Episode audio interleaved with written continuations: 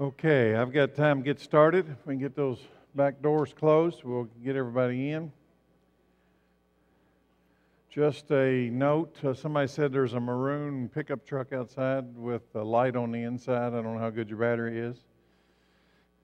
If you've left the light on the inside, you might as well turn it off if it's yours. Tonight's going to be our last night in this semester. We will start a new semester. I think it's uh, last Wednesday in January, I do believe. And I will say that I have finally uh, come to a conclusion what I'm going to talk about. Uh, there will be 12 weeks in that semester, and I've decided to take uh, the book of Revelation and break it into 12 sections and talk about 12 topics. And uh, about a little over a year ago, I did a sermon series that had some of this in it, but I've decided to reconfigure it in a teaching format. And the reason is this Revelation is the only book in the Bible that promises a blessing just to read it. And most people won't read it because they don't know the characters, how they fit. If I could teach you how the characters fit, you would read the book and understand it. So here are the 12 pictures. Uh, later I'll publish it. Number one, the first session will be the church, then the martyrs under the altar, then the 144 Jewish witnesses, and then the two witnesses, and then the dragon, and then the beast that comes out of the sea, the Antichrist, the beast that comes out of the earth, the false prophet, the day, that's what I like to call it. The day that everything changes when Jesus stands on Mount of Olives. The king, a reference to his millennial reign. Judgment, what happens after the thousand year millennial reign of Christ, the great white throne judgment. Hail, and heaven. There you go. What a storyline. That'll preach. 12 sessions. Book of Revelation, we'll start them. And I'll just tell you in advance if Jesus comes between now and the end of January, all this is canceled, canceled you can go see firsthand what all these things are. Okay? You don't have to watch the movie, you want to get the book. Go see yourself. Well, here we are on the last night, our last chapter in Second Corinthians. If you have been here all 12 of these weeks, you have read every you have heard every verse of this book read out loud.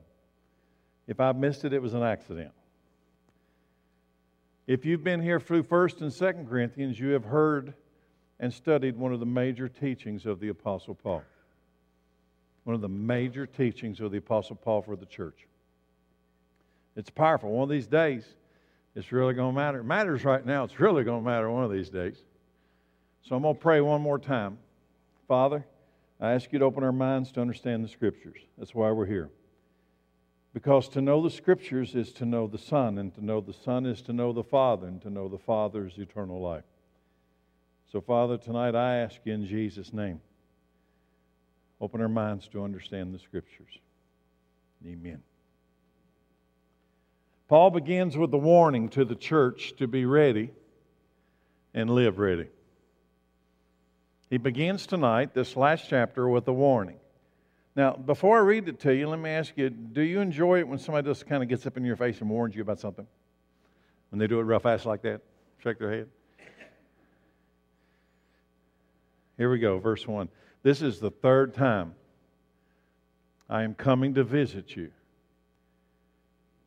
And as the scriptures say, the facts of every case must establish must be established by the testimony of two or three witnesses. Now, why is he bringing that up?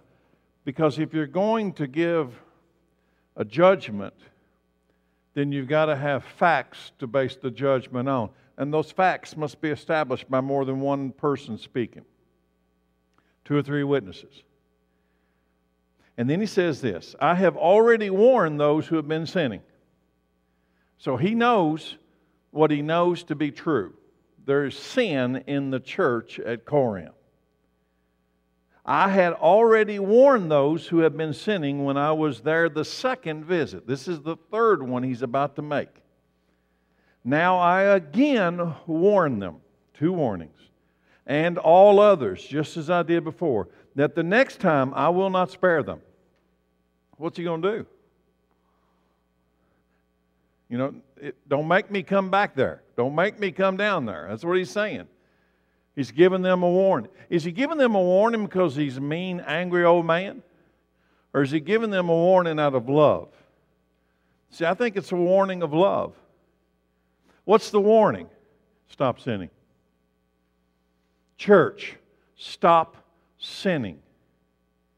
This message is clear, and do not listen to false teachings about the issue of sin. The church is to be pure and faithful to the bridegroom. Stop sinning. Yes, there is grace, and yes, His grace is sufficient enough, but grace is not a license to sin. Let me put it like this I believe that when you come to Christ, when you legitimately come to Christ, you've been born again of the water and born again of the Spirit, the Holy Spirit moves inside of you. He takes up residence in a temple. The temple doesn't happen to be in Jerusalem this time, it's here. It's your temple. He lives inside of you, moves inside of you. Grace is powerful because grace is the inhabitation of God in your life. The very fact that He moved into you is grace. But here's the second part grace is power. Grace isn't just that He came, grace is that He came and He's willing to transform you from the inside out. He's willing, He has the power.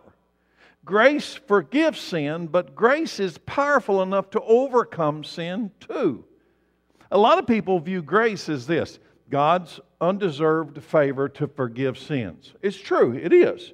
But there's a second part to grace His undeserved favor to overcome sin, to overcome it. Not just to forgive it so you can go get it again and forgive it so you can go get it again, and forgive it so you can go get it again, and forgive it so you can go get it again. That's not grace. Who told you that was grace? It's not. Grace is powerful. And what's, what's Paul? He writes this letter I'm giving you a warning stop sinning. And he says, I warn you and all others, just as I did before, the next time I will not spare, I will not spare you. Does he have authority to talk like this? Yeah, he does. Should you listen to him? See, I believe that he speaks with the power of the Holy Spirit. He speaks with the power of Christ himself. Not all pay attention. I want to pause in that because here, here's why. Some of you, I'm, I'm, I, when I was going over this this afternoon again, I thought, you know what? If I was on the outside listening to me, I would think, well, you're really hung up on this topic. And, and I am. You know why? I see this to be the number one battle in the church today. This issue right here. This is it. So, yeah, I'm going to focus on it. Yeah, I am. This idea that grace is a license to sin, that grace is a, a, a get out of jail free card that you just carry in your wallet all the time. Anytime you want, you just whoop it out. You know, I'm going to do what I want to. I got a card. I just do what I want to. Thank you, Jesus. Thank you, thank you, Jesus.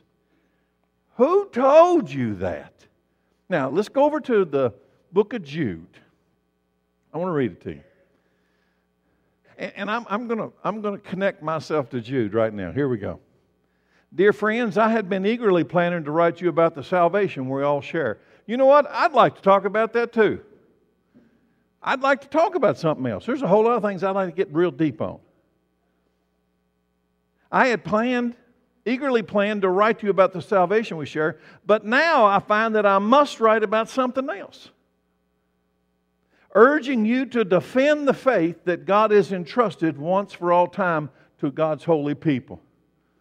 Defend the faith. Do you believe, church, I'm looking at you, do you believe that your calling is to defend the faith? My calling is to defend the faith. I, somebody sent me an email recently, said this in regard to that. You don't have uh, uh, um, a lion, you don't have to defend the faith of a lion. A lion doesn't have to defend his faith. Just turn him loose. I don't have to defend the faith of a lion. Just turn him loose, he'll defend himself. The Word of God, just turn it loose. Just turn it loose, it'll defend itself. But what happens to the church is that we're closing up the book and talking about everything except that. The other day I was going through this uh, um, website. There's a church we're looking at going for a conference, and I wanted to hear what the preacher talks about. And uh, everybody's talking about everything except the Bible.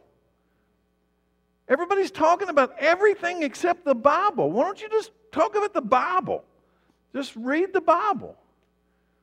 So here's what he says I say this, verse 4, because some ungodly people have wormed their way into your churches, saying that God's marvelous grace allows us to live immoral lives. Is this real today? You could have wrote this yesterday. They, some ungodly people have wormed their way into churches with a doctrine, and the doctrine is that God's grace allows you to live an immoral life. That the moral code of God is gone. Who told you that? You didn't get that from the book of Jude. Let's keep going. The condemnation of such people was recorded long ago, for they have denied our only Master and Lord Jesus Christ.